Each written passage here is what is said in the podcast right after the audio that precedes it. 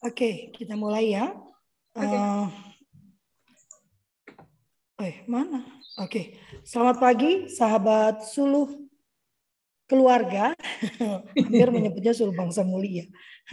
Selamat pagi sahabat suluh keluarga. Pagi ini kita bertemu kembali dalam kultur parenting pagi.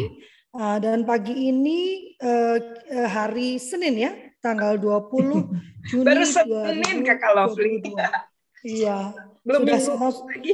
Maksud sudah Senin lagi ya, cepat sekali ini. Ini udah minggu keempat ya kayaknya ya, minggu terakhir di bulan Juni. Wow, masih banyak target-target yang belum tercapai ya.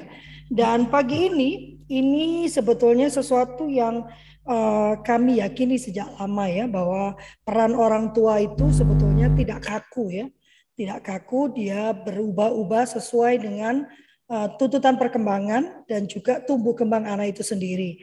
Ah, kapan kita berubah menjadi mentor, kapan kita berubah menjadi fasilitator, coach, guru ya. Bagi saya uh, tidak ada satu peran yang uh, kaku ya. Uh, saya nggak bisa jadi guru, saya cuma bisa jadi fasilitator, saya cuma bisa jadi mentor karena ada hal-hal yang perlu kita ajarkan, ya, gitu ya. Ada hal-hal yang perlu kita inspirasikan Ya, ya. Dan ada hal-hal yang perlu kita uh, aspirasikan. Nah, oh, bagus banget kata-kata pagi ini ya.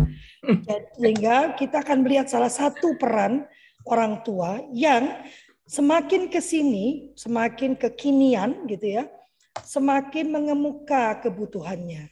Karena anak-anak kita ini punya aja menurut saya anak-anak kita tuh agilitasnya tinggi ya, agility-nya tuh iya. tinggi menurut saya. Cuman mereka itu tidak di bidang-bidang yang kita inginkan. Tapi sebetulnya rajin anak-anak ini ya, hanya di bidang-bidang yang mereka suka. Ya teh ya, kita sering bilang mereka males gitu kan. Mereka tuh dia tuh ya kayak kalau sering gini males banget. Tapi kalau itu, nah sehingga berarti sebetulnya bukan malas, cuman dia memilih apa yang dia mau. Kalau udah benar-benar malas tuh udah nggak ada yang mau dia kerjakan. Sehingga eh, salah satu bentuk peran yang kemudian saat ini sedang dikembangkan oleh pemerintah lewat kurikulum merdekanya gitu ya Tayanti ya, ya, bahwa pendidik atau coach atau guru itu berubah menjadi seorang coach. Ya, uh, agak-agak telat sih itu udah kami bicarakan sejak tahun 2007 ya tapi nggak apa-apa lah better late than never gitu ya. Nah maka pagi ini uh, untuk memulai gerakan kami E, melatih orang tua dan guru sebagai seorang coach, kembali saya disclaimer dulu, kami tidak mengadakan pelatihan ini untuk profesional, ya, jadi bukan untuk profesional, tetapi untuk pembekalan orang tua dan guru agar bisa menjadi seorang coach kami mengundang uh, narasumber uh, apa utama bukan ya narasumber utama kami karena nanti kami juga akan menjadi narasumber dalam pelatihan tersebut. Narasumber utama kami Kak Mariati ya yang juga sebetulnya dia adalah coach saya di point of view coachnya coach gitu ya. Uh, jadi saya pikir kalau kita berbicara harus membawa expertnya ya. Jangan mau tahu semuanya seolah-olah tahu sendiri gitu ya.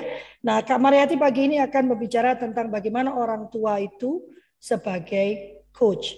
Ya, uh, Kak Yanti mau membantu saya jadi host pagi ini? Boleh, boleh, boleh. Asik. Ya, silakan Kak Yanti. Oke, wah ini uh, acara yang ditunggu-tunggu. Uh, kita belajar langsung dari ahlinya ya. Oke, selamat pagi, semangat pagi, salam sehat, salam sejahtera, salam kebajikan, Om Swastiastu, Namo Buddhaya, Rahayu, Rahayu, wabarakatuh. Assalamualaikum warahmatullahi wabarakatuh. Sudah 17 orang di ruang yang eh, apa ya luar biasa ini kita mendapatkan pelayanan terbaik dari Kakak Lovely ya. Terima kasih kepada kakak-kakak yang sudah hadir. Eh, kita akan belajar dan eh, menyimak apa itu menjadi coach ya, orang tua menjadi coach gitu dalam waktu ya kira-kira 14 sampai 20 menit. Nanti kalau ada pertanyaan silahkan sampaikan di chatroom dan di uh, boleh raise hand juga kepada kakak coach kita, super coach kita Kak Mariati dipersilahkan. Baik, selamat pagi Bu Yanti, Kak Lovely, Pak Rusmin dan Bapak Ibu semuanya. Senang sekali pagi-pagi udah pada siap-siap gitu ya untuk dengan sesi parenting gitu. Luar biasa semangatnya. Well, um, saya latar belakangnya dari psikologi gitu ya dan sebagai coach ini sifatnya lebih praktisi gitu. Jadi uh, ilmu jalanan gitu ya dapatnya iya. gitu ya karena akhirnya nggak cuma menerapkan ke anak sendiri tetapi juga ke klien-klien gitu dan itu manfaatnya banyak banget dan di program konseling uh, saya untuk orang tua saya ada paketan memang untuk uh, apa namanya peran parents gitu ya. Jadi peran parents itu kalau uh, di tempat saya itu ada tiga hal parents as a leader, parents, parents as a container, dan satunya lagi parents as a coach gitu. Jadi ketiga-tiganya itu perlu dikuasai dan topik kita kadang perlu berganti-ganti gitu ya. Nah tadi kalau Ofli uh, bilang bahwa anak-anak kita itu agile, bener banget anak-anak kita itu agile. Sayangnya orang tuanya yang nggak agile gitu ya. jadi jadi orang tuanya itu yang tetap di situ aja gitu ya. Nah uh, pagi hari ini uh, saya nggak nggak mungkin menjelaskan sampai in detail gitu ya nanti belajarnya coaching seperti apa gitu. Tapi paling tidak tentang mindset terlebih dahulu gitu ya kenapa sih coaching itu penting di era sekarang? Karena sekarang memang uh, pemerintah bilang teacher as a coach gitu ya semua di di brand seperti itu lalu kemudian banyak orang yang kepingin belajar coach. Nah jangan sampai ini kita juga jadi latah gitu ya. Aku juga kepingin jadi coach gitu ya. Nah uh, seolah-olah itu ilmu instan yang dipelajari semalam terus kemudian besoknya jadi coach gitu. Tapi dengan experience, dengan latihan itu kita akan uh, akhirnya bisa gitu ya untuk uh, menerapkan coaching itu. Uh, saya ingin share ini ya, share screen ya. Oke. Okay. Nah, by the way, saya seorang uh, psikolog di Sinergia Group Indonesia. Jadi Sinergia Group itu ada beberapa divisi memang. Dan karena saya itu memang lebih suka ke anak-anak, ke family, ke education, jadinya saya berkutatnya di area situ gitu, dibanding ke corporate. Ya. Nah, um, saya kepingin tahu dulu nih dari dari uh, bapak ibu yang hadir di sini gitu ya. Ketika dengar kata coach itu apa sih yang terbayang gitu ya? Karena ada yang jadi uh, kayaknya udah pernah dengar, ada yang belum gitu ya. Tapi apa yang apa yang pertama kali kebayang? Apakah ada yang kebayang ini gitu ya? Kalau coach langsung asosiasinya dengan beli tas gitu ya, merek coach gitu ya. Nah, atau ada yang berasosiasi dengan ini nih, karena dengarnya di forum olahraga. Anak saya ikut basket, panggilnya pelatihnya coach. Apakah pelatih sama dengan coach gitu ya? Atau yang mana gitu ya? Atau sekarang juga banyak nih corporate pakainya coach. Nah, yang mana gitu sebenarnya coach. Nah, saya akan share gitu ya sebenarnya apa sih yang dimaksud dengan coach. Nah, uh, kalau Bapak Ibu lihat di merek tas tas ini gitu ya, uh, yang ada gambarnya ini Pak Kusir gitu ya. Uh, dengan dengan uh, apa namanya keretanya. Nah, ini sebenarnya konsep awalnya tentang coach gitu ya. Bagaimana seorang kusir duduk bersama penumpangnya membersamai perjalanannya. Nah, ini konsepnya seperti itu. Gitu, membersamai perjalanan gitu. Artinya ketika membersamai betul-betul kita dalam kondisi yang setara. Nah, kalau dari sisi ICF, International Coaching Federation dikatakan bahwa uh, coaching uh, coach itu adalah sebutan untuk orangnya, gitu ya. Coaching itu adalah prosesnya. Nah, coaching itu adalah hubungan kemitraan dengan individu melalui proses kreatif. Nah, yang ditujukan untuk memaksimalkan potensi personal dan profesional dirinya.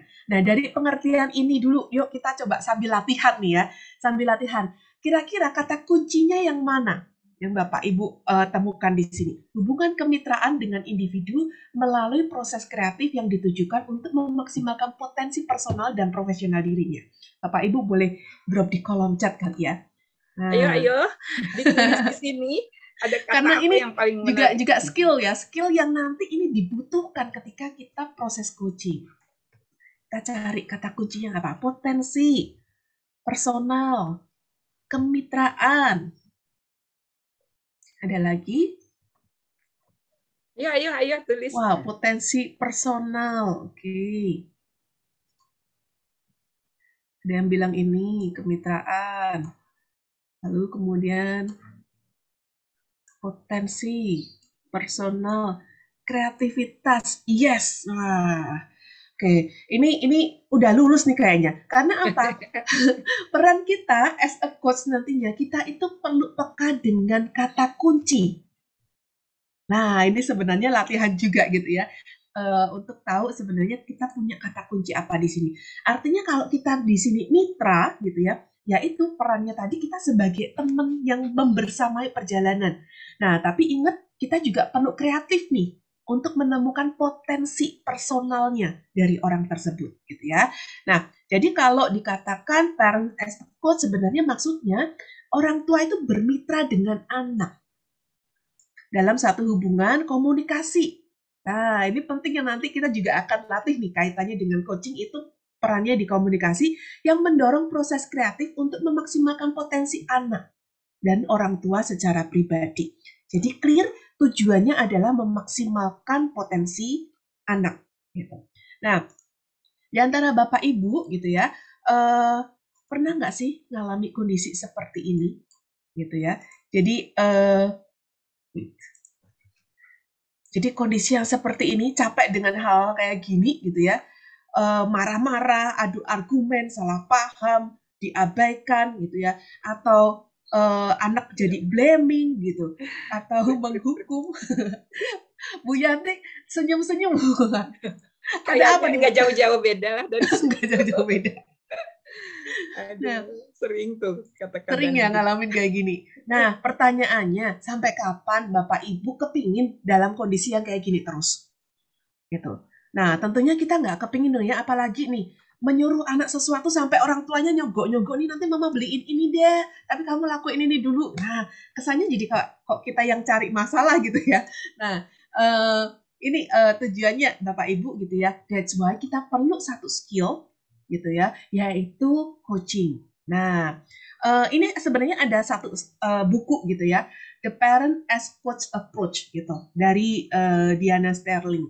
Nah ini dikatakan pendekatan orang tua tuh harusnya ngalami satu uh, growing juga gitu ya, perubahan juga. Kalau 0 sampai 7 tahun itu sebagai guru katanya. Tugasnya apa? Kita ngajarin, kita kasih tahu anak yang belum bisa diajarin ini caranya tuang tuang uh, air ke gelas kayak gini gitu ya supaya anak bisa sesuatu gitu ya. Lalu kemudian buang sampah seperti ini, benar tuh diajarin sebagai guru gitu ya. Nah, jadi uh, sebenarnya orang tua itu ya mau nggak mau kalau tadi uh, kalau Lovely bilang nggak mau jadi guru. Ya nggak bisa gitu ya. Kita memang tetap harus ngajarin sejak anak-anak kecil gitu. Lalu kemudian 7 sampai 14 tahun. Nah ini masa-masa anak di SD gitu ya. Dia sebagai administrator artinya sering mereminder ngingetin gitu. Bukan lagi ngajarin. Ngajarin itu waktu anak-anak masih kecil. Nah ini sering kali yang kebalik-balik gitu ya jadi waktu kecil sukanya cuma di remind aja gitu ya. Nanti begitu 7 sampai 15 tahun betul-betul diajarin gitu. Nah, ini yang kita perlu tahu step-stepnya sehingga anak-anak memang kita siapkan. Karena anak-anak nggak hanya uh, hidup di masa sekarang, tapi mereka terus bertumbuh gitu. Nah, di usia remaja ini tantangannya. Orang tua sebagai coach yang artinya kita perlu empowering potensi mereka. Gitu. Bukan lagi ngajarin, tapi empowering. Kalau kita ngajarin, jadinya kayak tadi. Kita pasti marah-marah gitu ya, pasti jengkel, stress sendiri. yes, stres sendiri gitu ya. Nah, uh, kalau fondasinya di usia 7 uh, 0 sampai uh, sekitar remaja gitu ya, sekitar 10 11 tahun itu sudah cukup kuat. Kita waktu ngelakuin coaching, coaching ini enak banget gitu. Dan untuk melakukan coach ini kita butuh trust ke anak-anak. Nah, siapa nih orang tua yang biasanya struggling mau ngelepas tuh emang dia bisa gitu ya. Nah, ini sebenarnya masalahnya di orang tua atau di anaknya. Karena kita sendiri belum pernah nyobain anak-anak nih untuk mencoba sesuatu. Nah, prinsip dasarnya coaching uh, Bapak Ibu gitu ya. Yang pertama, ini yang kita perlu uh, masukin ke dalam pemikiran kita. Setiap manusia itu punya intensi positif dalam perilakunya. Intensinya selalu positif. Hanya nanti mengekspresikannya itu kadang-kadang nggak tepat. Contoh nih, contoh paling ekstrim. Orang mencuri gitu ya. Salah nggak dia? Kita lihatnya kalau dari perilakunya mencuri salah. Tapi apa intensi di balik itu? Entah itu intensinya untuk personal diri sendiri. Karena dia butuh makan. Paling simpel gitu ya. Tapi intensinya positif nggak buat dia? Positif, karena dia butuh makan. gitu. Nah, kadang-kadang caranya saja yang tidak tepat. Gitu. Tapi kita perlu punya pemahaman bahwa intensinya dia positif. Gitu. Lalu kemudian perubahan itu adalah hal yang tidak terelakkan. Artinya, anak-anak kita itu uh, sangat mungkin mengalami satu perubahan, gitu. Jadi kak, jangan kita uh, bilang bahwa dia tuh nggak pernah berubah. Nah sering nih orang tua kalau marah, kamu selalu ya dari dulu seperti ini. Nah selalu gitu. Emang benar selalu gitu ya. Iya. Nah perubahan itu tidak terelakkan. Mereka dinamis, mereka mengalami interaksi dengan berbagai hal dan mereka juga akan uh, sangat mungkin untuk mengalami satu perubahan-perubahan.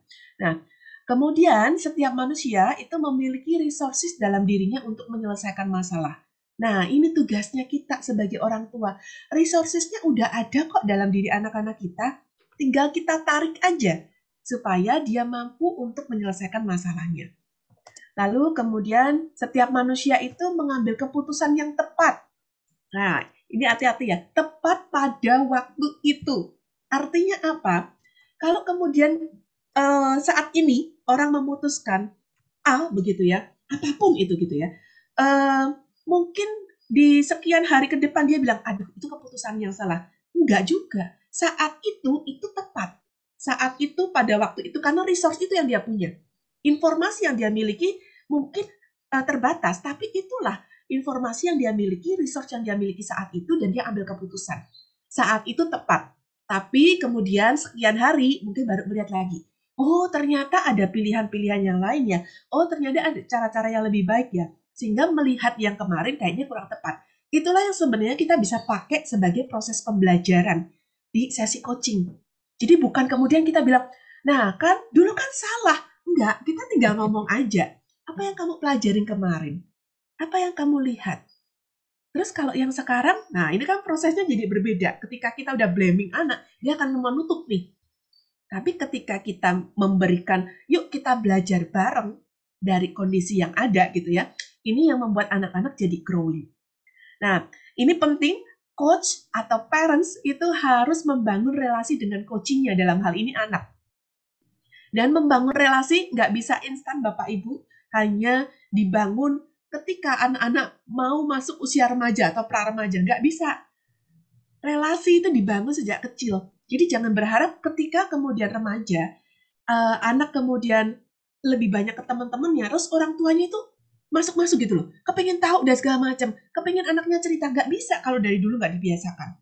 Gitu ya. Jadi um, kita perlu mencari relasi dengan anak-anak itu sedini mungkin. Dan yang terakhir, uh, Bapak Ibu, no judgment, no expectation. Ini yang susah gitu ya. Jadi uh, ketika anak bercerita sesuatu, jangan kita langsung muncul. Oh, kamu tuh pasti kamunya yang salah gitu ya kamu nih yang masih seperti ini. Nah, itu ada judgment, judgment atau ekspektasi. Seringkali ketika kita berekspektasi, sering kali pula kita mengalami kekecewaan. Karena kita punya satu harapan anak melakukan sesuatu dan ternyata itu tidak dilakukan. Nah, itu yang biasanya kendala-kendala yang menghalangi kita ketika kita melakukan coaching gitu ya. Ketika kita melihat bahwa intensinya nggak positif nih, itu yang kemudian menghambat kita melakukan proses coaching. Ketika kita bilang bahwa anak kita selalu seperti ini, itu yang menghambat, ya. Nah, hal semacam ini yang perlu uh, kita pahami prinsip-prinsip ketika kita mau melakukan coaching. Nah, ini menariknya ketika saya pun belajar coaching, Bapak Ibu, ada sesuatu yang kemudian harus saya ubah dari diri saya. Nah, ketika kita sebagai orang tua berubah, pendekatan kita ke anak-anak juga mengalami hal yang berbeda dan anak-anak akan merasakan itu. Ya. Nah, tiga kompetensi coaching ini ini cuma tiga Bapak Ibu gitu ya. Jadi uh, nggak banyak banyak gitu ya.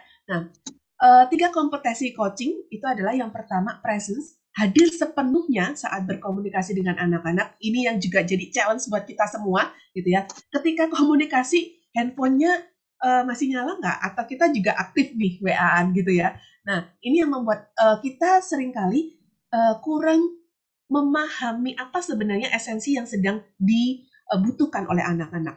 Lalu juga active listening, di situ kemampuan menangkap, memahami kata-kata, emosinya seperti apa yang dirasakan anak-anak, makna tersiratnya seperti apa, dan tahu keywordnya. Makanya tadi kita sudah berlatih. Apa sih yang sering kata, apa yang sering diucapkan oleh anak-anak kita?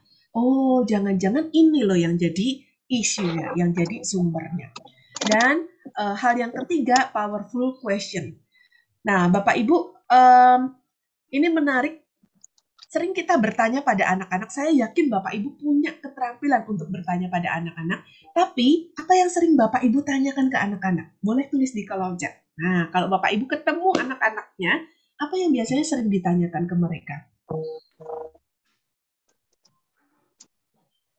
Apa nih? Ayo ya. tuliskan ya. Kita ada 29 orang loh. Ayo. Uh, apa yang sering ditanyakan saat bertemu anak ya? Ya, misal habis pulang sekolah anaknya apa sih yang sering ditanyain? Ayo, ayo, ayo, ayo yang punya anak sekolah, yang pernah punya anak sekolah, yang pernah punya anak sekolah gitu ya. Belum ada. Oh, oh, hari ini menyenangkan. PR-nya ada nggak? Oke, sekarang kita coba ya, Bapak Ibu ya. Kalau ada yang tanya uh, ini, uh, hari ini menyenangkan, kira-kira jawabannya apa? Menyenangkan. Menyenangkan. Terus? Berhenti kan?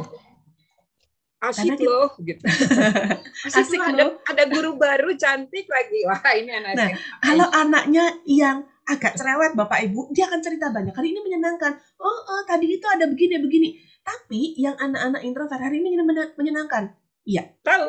gitu. Gak tahu. B aja gitu ya anak-anak sekarang gitu kan. B aja. Terus kemudian kita stuck tanya apa lagi gitu ya. Gitu ya. Nah, terus kemudian kalau ini juga sudah sholat belum? Jawaban dia akan yes or no. Sudah atau belum? Gitu. Nah, yuk kita nah ini PR-nya ada nggak? Nggak ada, ada gitu kan. Nah, ini ini pertanyaan-pertanyaannya uh, close question ya. Jadi ya atau enggak. Akhirnya yang kita akhirnya kebingungan lagi. Kita harus tanya apa lagi membuat dia cerita. Nah ini yang uh, apa namanya menarik gitu ya. Bagaimana perasaanmu hari ini? Mendorong anak untuk cerita. Bagaimana tadi di sekolah? Nah, tadi masih usil enggak? Nah, enggak. Gitu ya. Karena tahu kalau bilang masih Jawabannya usil pasti dimarahin. ya. gitu. Nah, tadi belajar apa? Ya, tadi belajar apa gitu ya. Tapi main game berapa lama?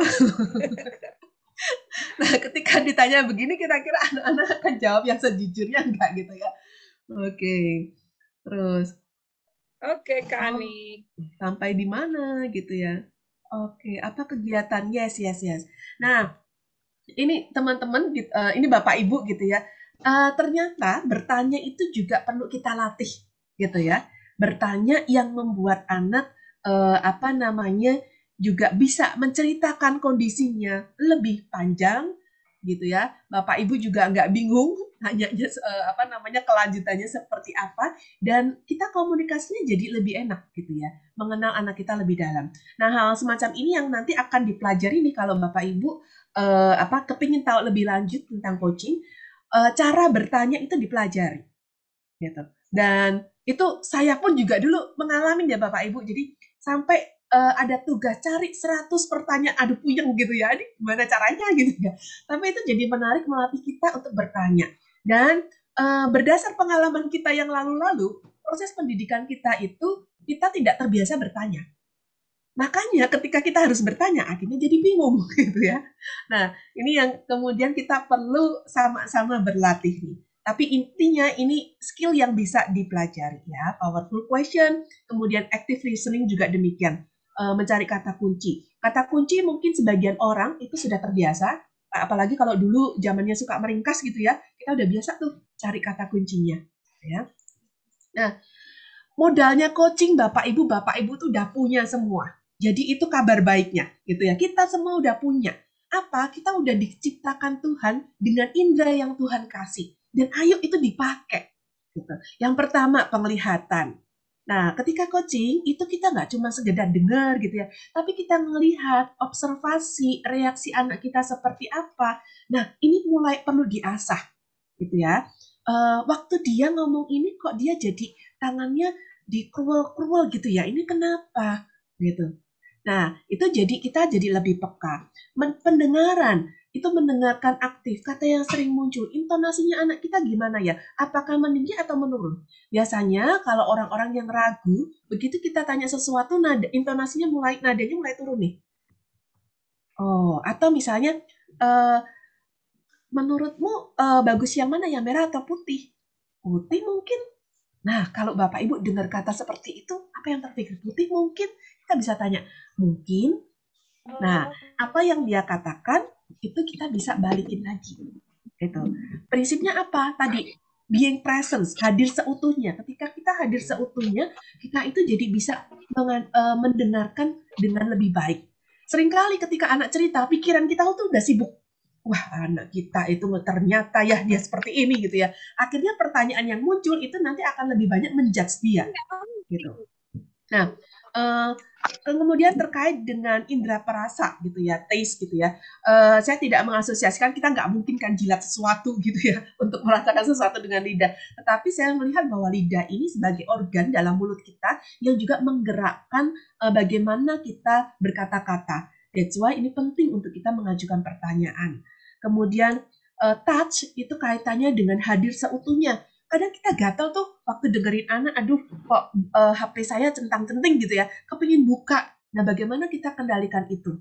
Dan uh, terkait dengan smell, terkadang kita juga bisa mencium aroma tertentu, misalnya anak kita, eh, wangi banget hari ini, wah ini kenapa ya? Nah, itu bisa kita tanyakan, eh, uh, hari ini wangi banget gitu ya, uh, ada acara apa nih gitu ya? Nah, itu yang yang kita miliki modalnya coaching Bapak Ibu. Jadi jangan khawatir ini bisa dipelajari dan kita sudah dikasih anugerah oleh Tuhan dengan uh, modal dari lima indera ini. Itu. Dan ini yang terakhir, Bapak Ibu. Intinya ketika kita melakukan coaching, kita akan melakukan hal-hal semacam ini dan masalah yang bikin capek kita tadi itu bisa teratasi gitu ya. Ini surat dari remaja gitu ya kalau orang tua menghargai aku, aku akan dengerin. Nah, jadi kalau Bapak Ibu sering uh, apa namanya mengalami remajanya susah dengerin gitu ya. Jangan-jangan kita tidak memposisikan dia sebagai uh, satu manusia yang equal dengan kita. Tapi uh, kamu di bawah yang harus nurut. Nah, ketika kita tidak menghargai mereka akan sulit. Nah, if you listen to me, ketika uh, orang tua mendengarkan saya, saya akan saya merasa dipahami. Ketika orang tua memahami saya, saya merasa dihargai. Ketika orang tua menghargai saya, saya tahu bahwa orang tua itu support saya.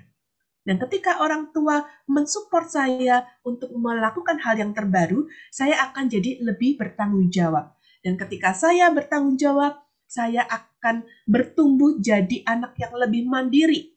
Dan ketika saya lebih mandiri, saya akan menghargai dan mencintai gitu ya orang tua dan uh, banyak orang-orang yang di, di sekelilingnya.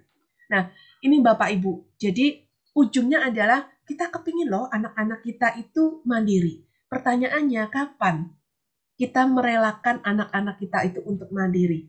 Seringkali yang jadi masalah itu ketika orang tua itu uh, yang nggak tegaan gitu ya. Jadi masih di, di feeding terus gitu.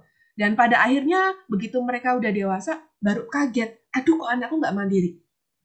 Saya punya beberapa klien, Bapak Ibu, yang usianya 30 tahun dan orang tuanya bingung. Ini gimana Bu anak saya nggak mandiri? Karena terlanjur di feeding. Saya punya klien usia eh, uh, 25, itu belum pernah pegang uang sama sekali, ATM belum pernah dipakai, belum pernah pergi sendiri, pesen traveloka juga belum pernah jadi treatmentnya itu ngajarin dia pakai aplikasi Bapak Ibu. Termasuk aplikasi uh, Gokar, Grab, dan segala macam. Karena sama sekali belum pernah. Belum pernah dan orang tua nggak berani melepas. Itu. Buat saya Bapak Ibu ketika anak-anak melakukan sesuatu hal yang baru, mencoba satu hal yang baru, ada risiko? Jelas ada. Anak gagal, anak salah. Tapi mumpung masih ada kita sebagai orang tua yang di sebelah mereka nih. Jadi kita masih bisa support mereka Bayangkan kalau kita sudah nggak ada dan anak-anak kita nggak mandiri. Terus dia mau bersisian dengan siapa? Jadi mumpung masih ada kita, yuk kita ajak anak-anak untuk lebih mandiri. Prosesnya dengan apa?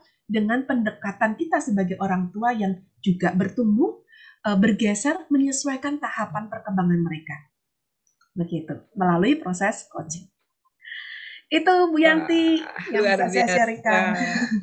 Memang ini uh, sebenarnya bukan ilmu baru begitu ya, apalagi potensinya tuh sudah sudah ada sejak kita dilahirkan gitu ya, bukan hanya uh, apa sih panca indera yang terlihat kita juga punya kemampuan untuk membedakan ya mana yang baik dan uh, buruk bagi diri kita gitu ya. Jadi sebenarnya tinggal kemauan kelihatannya ya mau nggak ya uh, untuk untuk belajar bertanya gitu ya karena ternyata untuk membuat pertanyaan yang powerful yang benar-benar bermakna bagi uh, hubungan kelekatan hubungan kita dengan anak-anak ini perlu latihan khusus. Jadi nantikan pelatihan uh, coachingnya untuk para orang tua yang mau menjadi coach gitu ya nanti Eh, nanti kakak Lovely yang eh, ngasih tahu jadwalnya ya. Eh, lalu yang yang berikutnya ternyata apa yang dipaparkan oleh Kak Mariati itu sesuatu yang sebenarnya apa ya dengan kemauan yang kuat dan apa ya kegembiraan menyambut hal-hal baik yang akan dialami setelah itu dilakukan insya Allah saat ini pun bisa dilakukan gitu ya Kak Mariati ya sebenarnya ya. Betul sekali okay. Kak Yanti.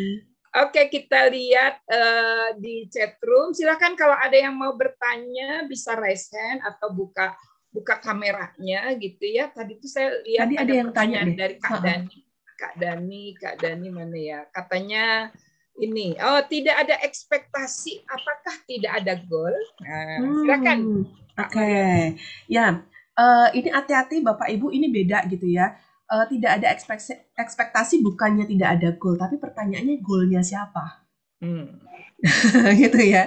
Jadi sering kali karena kita punya ekspektasi, anak kita tuh melakukan sesuatu berdasar pikiran kita, gitu. Nah, yang perlu kita uh, apa namanya giring adalah goal kamu apa? Nah, itu yang kemudian kita perdalam. Ketika kita merasa bahwa ini kok kayaknya nggak oke, kita yang perlu tanya lebih jauh ya. Tanyanya ini uh, kalau di coaching itu ibarat kita, maaf ya ini kayak orang on gitu ya. Jadi betul-betul kurius mau tahu uh, apa sih yang membuatmu kamu uh, kepingin ke arah situ, gitu ya. Pertimbangannya apa? Gitu. Sehingga kita tahu apa sih yang ada di dalam kepala kita. Nah, sering kali itu jadi benturan karena kita punya goal tertentu gitu. Nah, maksudnya ekspektasinya ekspektasi kita as a parents ya. Nah, itu sih. Jadi tetap ada goal. Oke. Okay. Gitu, uh, ini Kak Kak Dani sudah raise hand. Silahkan Kak Dani menyampaikan. Mungkin uh, ada yang perlu ditambahkan atau gimana? Ya, yeah, oke. Okay. Uh, thank you uh, Kak Mariati uh, untuk sharingnya uh, hal yang luar biasa. Nah, yang tadi berhubungan dengan tadi itu uh, apa? Yang mengenai goal itu adalah gini. Uh, kan dibilang bahwa kita itu harus mem, apa kayak uh, istilahnya itu menarik potensi terbaik yang dari yang anak yang kita yang kita coach atau anak kita pribadi lah ya. Nah mungkin uh, tapi juga memang betul ada ekspekt apa uh, dibilang tidak ada tidak ada ekspektasi uh, karena ekspektasinya tapi ekspektasi kita. Nah tapi bagaimana kalau misalnya kita melihat bahwa ini potensinya anak kita itu luar biasa gitu Walaupun itu kembali kita yang melihat gitu ya, karena sebagai hmm. coach uh, memang kita jadi mitra kita ini luar biasa potensinya. Nah, jadi kan pasti akan muncul, oke, okay, kita berharap ya dia bisa mendapatkan potensi terbaik dari diri dia, ya pasti terbaik untuk kehidupan dia juga gitu. Nah, itu hmm. bagaimana sama yang kedua itu adalah uh, kan tadi dibilang bahwa kita itu harus istilah itu harus kayak peka lah ya kita dikasih memang kita semua punya punya uh, lima indera tadi yang dibilang apa sebenarnya kita udah udah bisa nih jadi coach sebagai orang tua.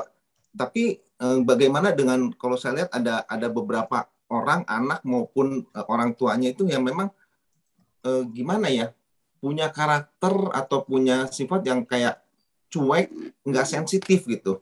Apakah apakah itu memungkinkan ya gitu untuk hal, hal tersebut. Sedangkan dia sini nggak sensitif itu, dia nggak bukan orang yang cukup peka untuk melihat bahwa even ada perubahan di muka anak atau apa uh, ada gestur anak yang nggak nggak happy aja dia nggak bisa lihat gitu.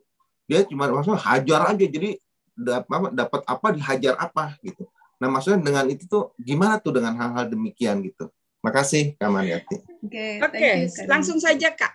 Iya, uh, untuk yang pertanyaan pertama dulu ya, kalau kita tahu potensinya itu besar, tapi kok anak ini misalnya kok uh, apa dia cenderung mediocre gitu ya, biasa-biasa aja gitu. Nah, uh, ini saya pernah lakukan ke anak saya gitu ya. Jadi uh, setiap kita awal tahun atau kemudian uh, ada mid semester gitu, kita analisa gitu. Uh, terus kemudian saya tanya, kamu pasang target berapa gitu untuk nilai kamu. Jadi bukan saya yang menentukan ya. Dia tak, saya tahu dia pasang target aman karena uh, yang bisa diraih gitu kan daripada dia pasang target uh, besar itu kan pasti butuh effort besar. Saya tanya uh, berapa targetnya? Uh, 75 cukup deh mah. Oh cukup. Uh, menurutmu cukup nggak? Gitu kan saya balik lagi gitu ya. Cukup sih kayaknya. Kayaknya saya bilang. Terus menurutmu gimana? Uh, kalau uh, kamu bisa apakah 75 kalau 75 itu apa yang kamu lakuin? Saya tanya prosesnya. Oh, belajarnya kayak gini. Oh, dan kalau kamu melihat potensi dalam dirimu, kamu bisa nggak lebih dari itu? Bisa sih sebenarnya. Oke, kalau bisa, apa yang perlu kamu lakukan prosesnya? Terus kita baru bisa bertanya, apa yang membuatmu kamu takut uh, taruh target di sini nih? Nah, nanti daripada nggak tercapai, aku juga kecewain mama gitu.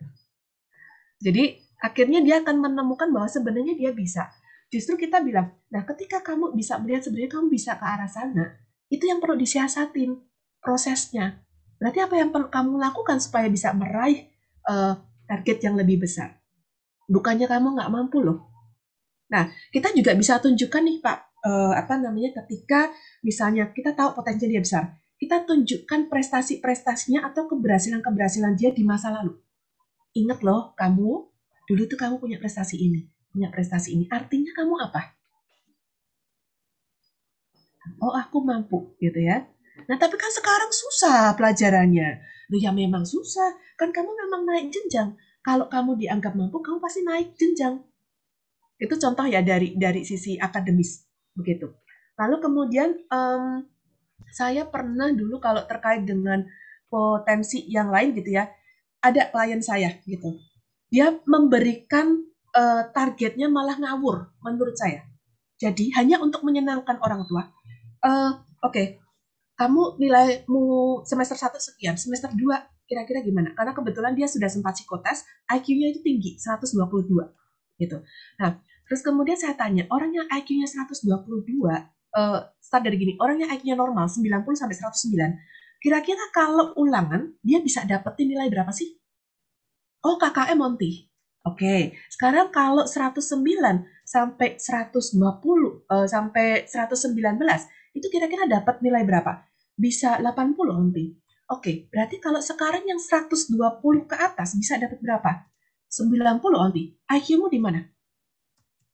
122. Berarti kamu bisa dapat angka berapa? 90. Kamu yang sendiri loh yang bilang, bukan saya yang kasih bar target nilai. Nah, lalu kemudian dia waktu bikin uh, apa target gitu ya di semester 2 dia kasih angka yang tinggi-tinggi 95959. Nah, waktunya itu tinggal waktu itu uh, di link dengan saya tinggal mid semester udah mid semester 2, tinggal dua bulan efektif. Saya tanya, oke okay, nilaimu sekarang segini, kamu punya target segini, waktumu berapa lama? Dua bulan, Onti. Dua bulan kira-kira kamu berapa kali ulangan? Paling tiga kalau tiga kali ulangan kamu mau mencapai target segini, kamu berarti setiap kali ulangan harus sudah berapa? Jadi uh, itu yang akhirnya membuat anak berpikir, oh saya harus dapat segini. Kalau harus dapat segini berarti proses belajarmu harus gimana?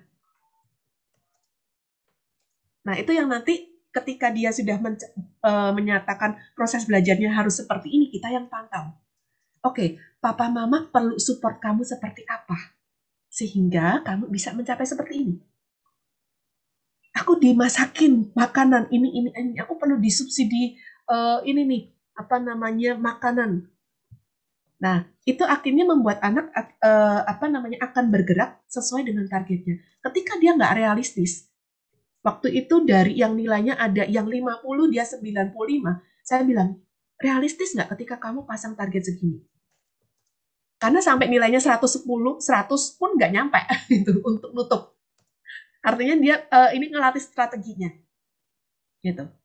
Jadi itu sih Pak yang yang bisa dilakukan terkait dengan potensi. gitu ya. Uh, sehingga itu membuat kesadaran uh, diri pada anak tidak kemudian memasang target yang mediocre. Gitu.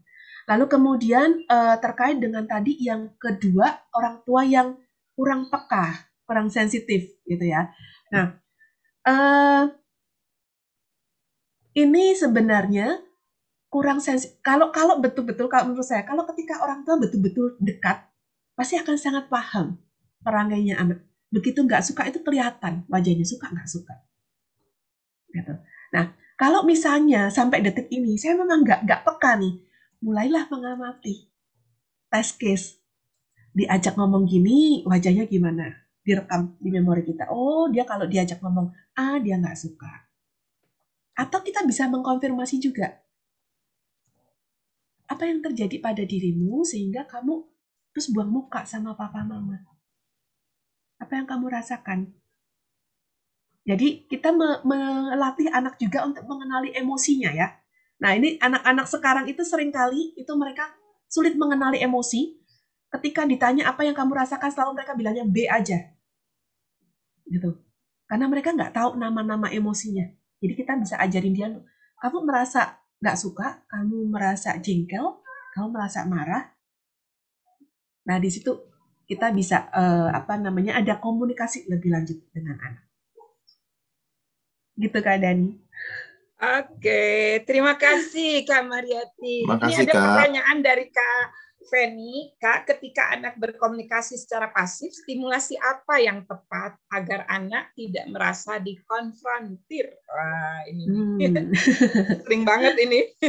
nah, ketika berkomunikasi secara pasif, maksudnya gimana dulu nih, Kak Feni? Mungkin, oh iya Kak. Feni eh, eh, mungkin bisa menyampaikan langsung. Iya, eh, maaf teh, eh, tidak bisa open kamera. Eh, apa-apa. jadi komunikasinya ya seperti tadi teh, eh, kalau ditanya ya tidak jawaban pendek-pendek, iya tidak Itu. biasa aja, ya gitu deh gitu. Jadi eh, Malas aja ya. Iya, jadi kayak males gitu. Jadi kan saya jadi terus nanya terus "Eh, emang kamu emang kamu marah? Emang kamu sedih? Enggak, biasa aja. Terus aja kayak gitu. Jadi saya jadi pegel gitu. Gimana? Jadi anaknya juga, juga jadi kayak capek ngapain sih mama nanya mulut tiap hari, tiap hari. Jadi saya juga jadi serba salah gitu, Kak. Oke. Oke, silakan Kak. Ya, yang pertama sebenarnya bisa kita pelajari adalah cara kita bertanya itu hati-hati kalau menggunakan kita memberikan opsi. Contoh ya paling gampang kalau kita bilang eh hari ini mau makan apa ya gitu ya. Memang sih ada yang bilang terserah. Terserah mama juga bingung nih mikirin. Boleh kasih ide dong. Tapi itu pertanyaan terbuka. Beda kalau kita tanya hari ini kamu mau makan apa? Mau makan mie atau nasi padang? Artinya kita kasih opsi. Dia akan jawab salah satu.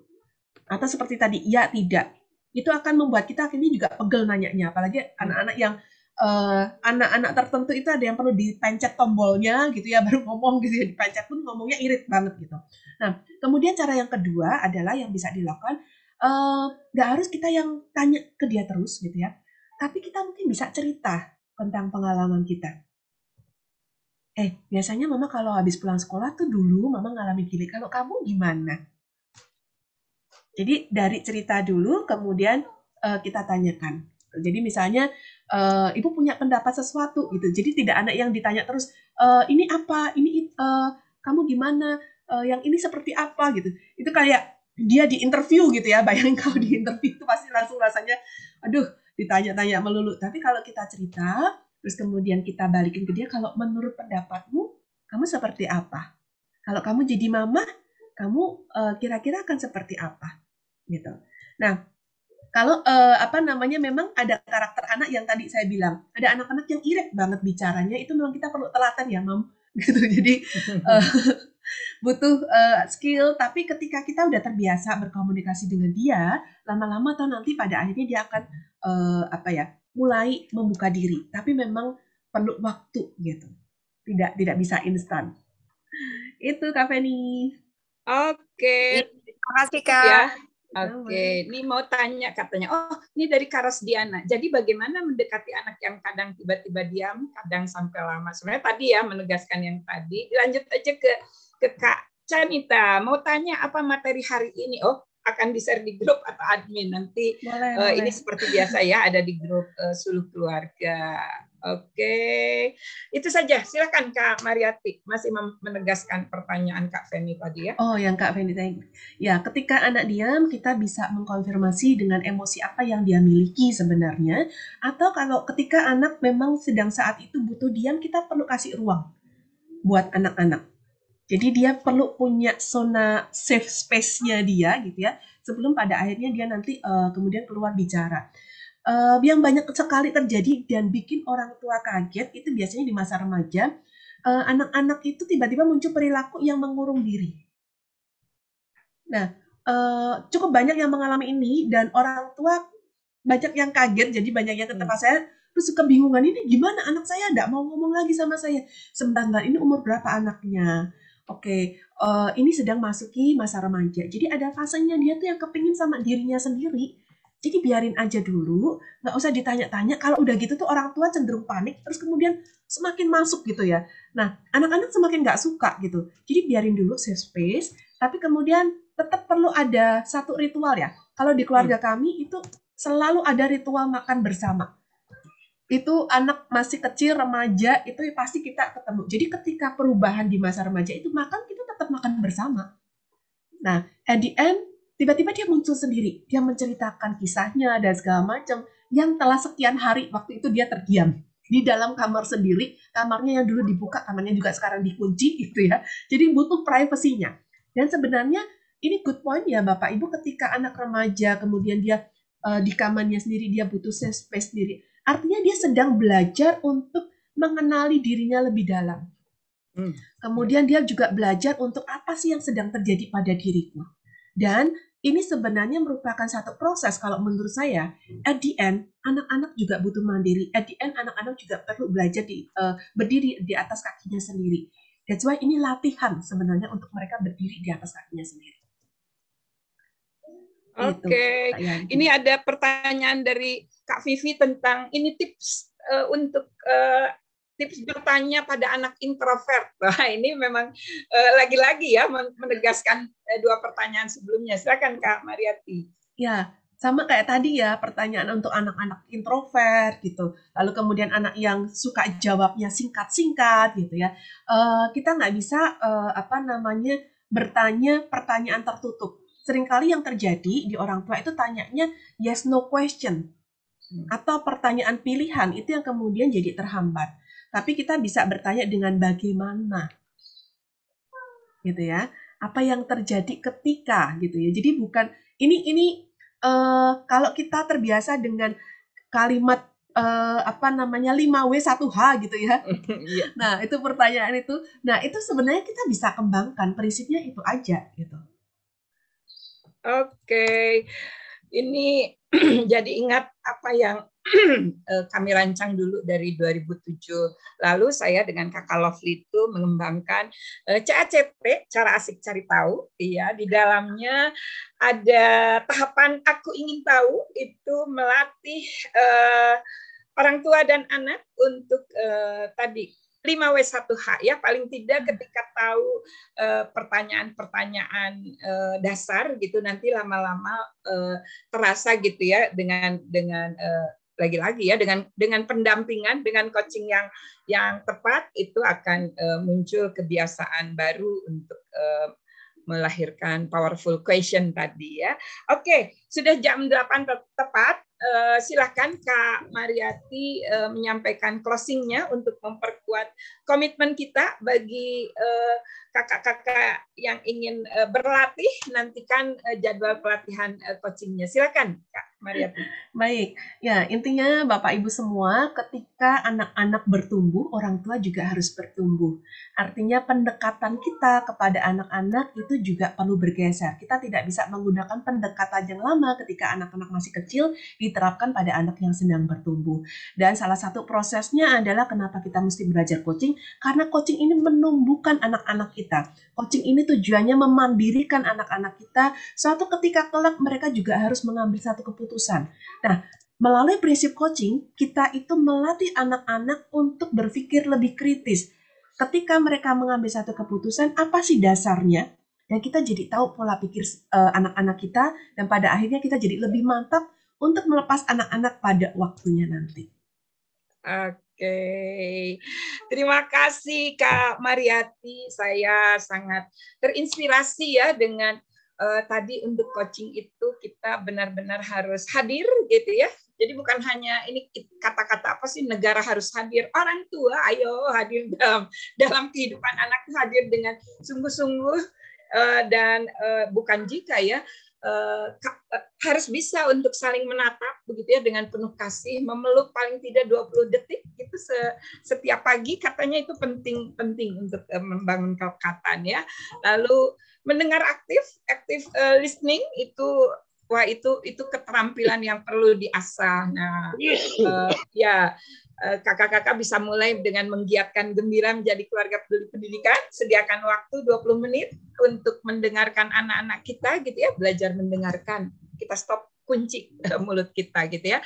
Lalu yang ketiga berlatih untuk bisa uh, menyampaikan powerful question. Wah, buat saya itu sangat sangat uh, inspiring ya. Mudah-mudahan buat kakak-kakak juga. Oke, terima kasih Kak Mariati. Saya uh, serahkan kembali kepada Kakak Lovely. Silahkan.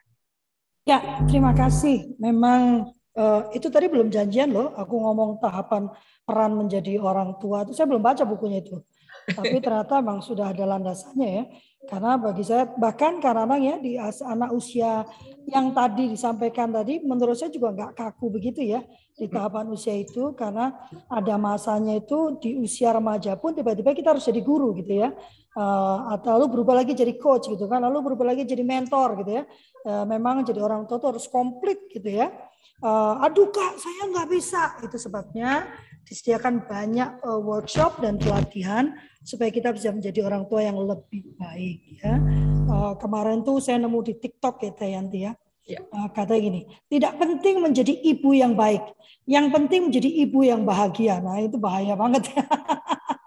Pernyataan itu sangat berbahaya ya. Tapi definisi menjadi ibu yang baik itu yang perlu kita ubah. Menjadi orang tua yang baik itu bukanlah orang tua yang sempurna tetapi orang tua yang baik itu adalah orang tua yang setiap hari, setiap malam bertanya apakah saya sudah melakukan yang terbaik untuk anak-anak saya. Jadi ada ruang perkembangan ya, pengembangan diri di sana ya dan ada ruang belajar memaafkan kesalahan diri sendiri ya. Uh, Ya, kita mau berfoto dulu ya sebelum yang lainnya pada pergi. Hari ini luar biasa lebih dari 30 orang. Dan jangan lupa uh, Anda bisa ikut serta Kak Deli sambil Mama ngomong silahkan difoto ya. Anda bisa ikut serta dalam pelatihan uh, coaching for parents and teachers ya. Uh, ada tiga tahapan ya. Memang saya sukanya bertahap-tahap ya. Saya tidak suka segala yang instan ya. Jadi dipahami ya. Saya kurang suka segala yang instan ya. Jadi nanti uh, Anda bisa ikut tahap pertama itu adalah tahap dasarnya. Kemudian yang kedua adalah coaching one on one. Jadi biasanya orang tua memerlukan one on one coaching. Lalu uh, yang ketiga itu coaching dalam bentuk kelompok. Tetapi para guru uh, tetap harus mengikuti dari awal sampai akhir ya. Jadi tidak bisa lompat yang pertama terus ketiga, tidak bisa ya karena untuk memahami dinamika kelompok kita perlu lebih dulu memahami dinamika satu lawan satu ya. Dan kabar baiknya apabila Anda menjadi anggota dari Sulu Keluarga dengan 150 ribu per tahun ya anda mendapatkan 12 kali 12 pertemuan parenting. Apabila 8 kali satu bulan Anda ikut, dibuktikan dengan absen, maka Anda mendapatkan sertifikat bulanan. Dan untuk semua pelatihan yang kami selenggarakan, Anda mendapatkan diskon 20%. Jangan lupa seluruh keluarga juga punya konferensi ya. Jadi semua yang saya lakukan semuanya ujungnya konferensi ya. Seluruh keluarga berkonferensi, Operet berkonferensi ya perempuan tangguh kemarin aku ditagih Cik Tata Yanti kita perlu meeting ya. Lalu uh, Asapena pun berkonferensi ya. Jadi jangan-jangan nanti Sulu Bangsa Mulia juga bikin konferensi pembelajaran secara online ya. Nanti aku ngomong sama Kak Dani. Cik Maria ya. Karena kemarin saya jadi pembicara di uh, apa um, uh, apa tuh bukan online mereka sebutnya apa cyber education ya yang ke-15 Saya rasa Indonesia perlu uh, membuat itu ya konferensi pendidikan cyber ya. Semua pendidikan yang memakai uh, platform cyber berdiskusi demi kemajuan bersama dan menciptakan pendidikan yang khas Indonesia ya. Jangan kita niru aja, kita mesti menciptakan sesuatu yang khas Indonesia. Terima kasih banyak Kak Mariati. Kembali nanti yang tadi saya sampaikan ya, mohon ditindaklanjuti ya ya jadwal dan segala macamnya supaya saya bisa segera melakukan ini. Jangan lupa kita punya uh, kuliah terbuka ya, kuliah terbuka dengan Teh Yanti, Ci Meli Kiong dan saya sendiri ya. Uh, kuliah terbuka tentang parenting, kita akan membawakan topik-topik yang menjadi kekasan kami, Ci Meli dengan uh, apa tuh? MK itu? Uh, mindful, mindful parentingnya, eh, menata keluarga. Ya, menata keluarganya. Teh Yanti tetap dengan uh, apa? Uh, perlindungan hak anaknya dan saya akan bicara tentang anak-anak remajanya.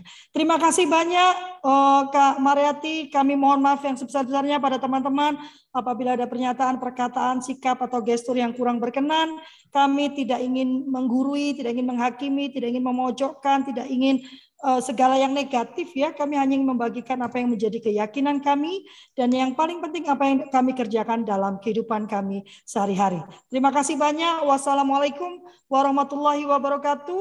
Hari Rabu kita akan bertemu lagi ya. Hari Selasa uh, kita akan bertemu jam 12 siang untuk ABC sekolah rumah uh, dan saya akan berbicara tentang sekolah rumah di Metaversa. Ya, wassalamualaikum warahmatullahi wabarakatuh. Tuhan memberkati Kak Sofian. Terima kasih, Kakak Kak Mariati, Kak Lofi, Kak Sofian, uh, Kak Irwan, Kak bantu sebarin itu apa? Sebarin yang Hajrul. acara liburan itu dong.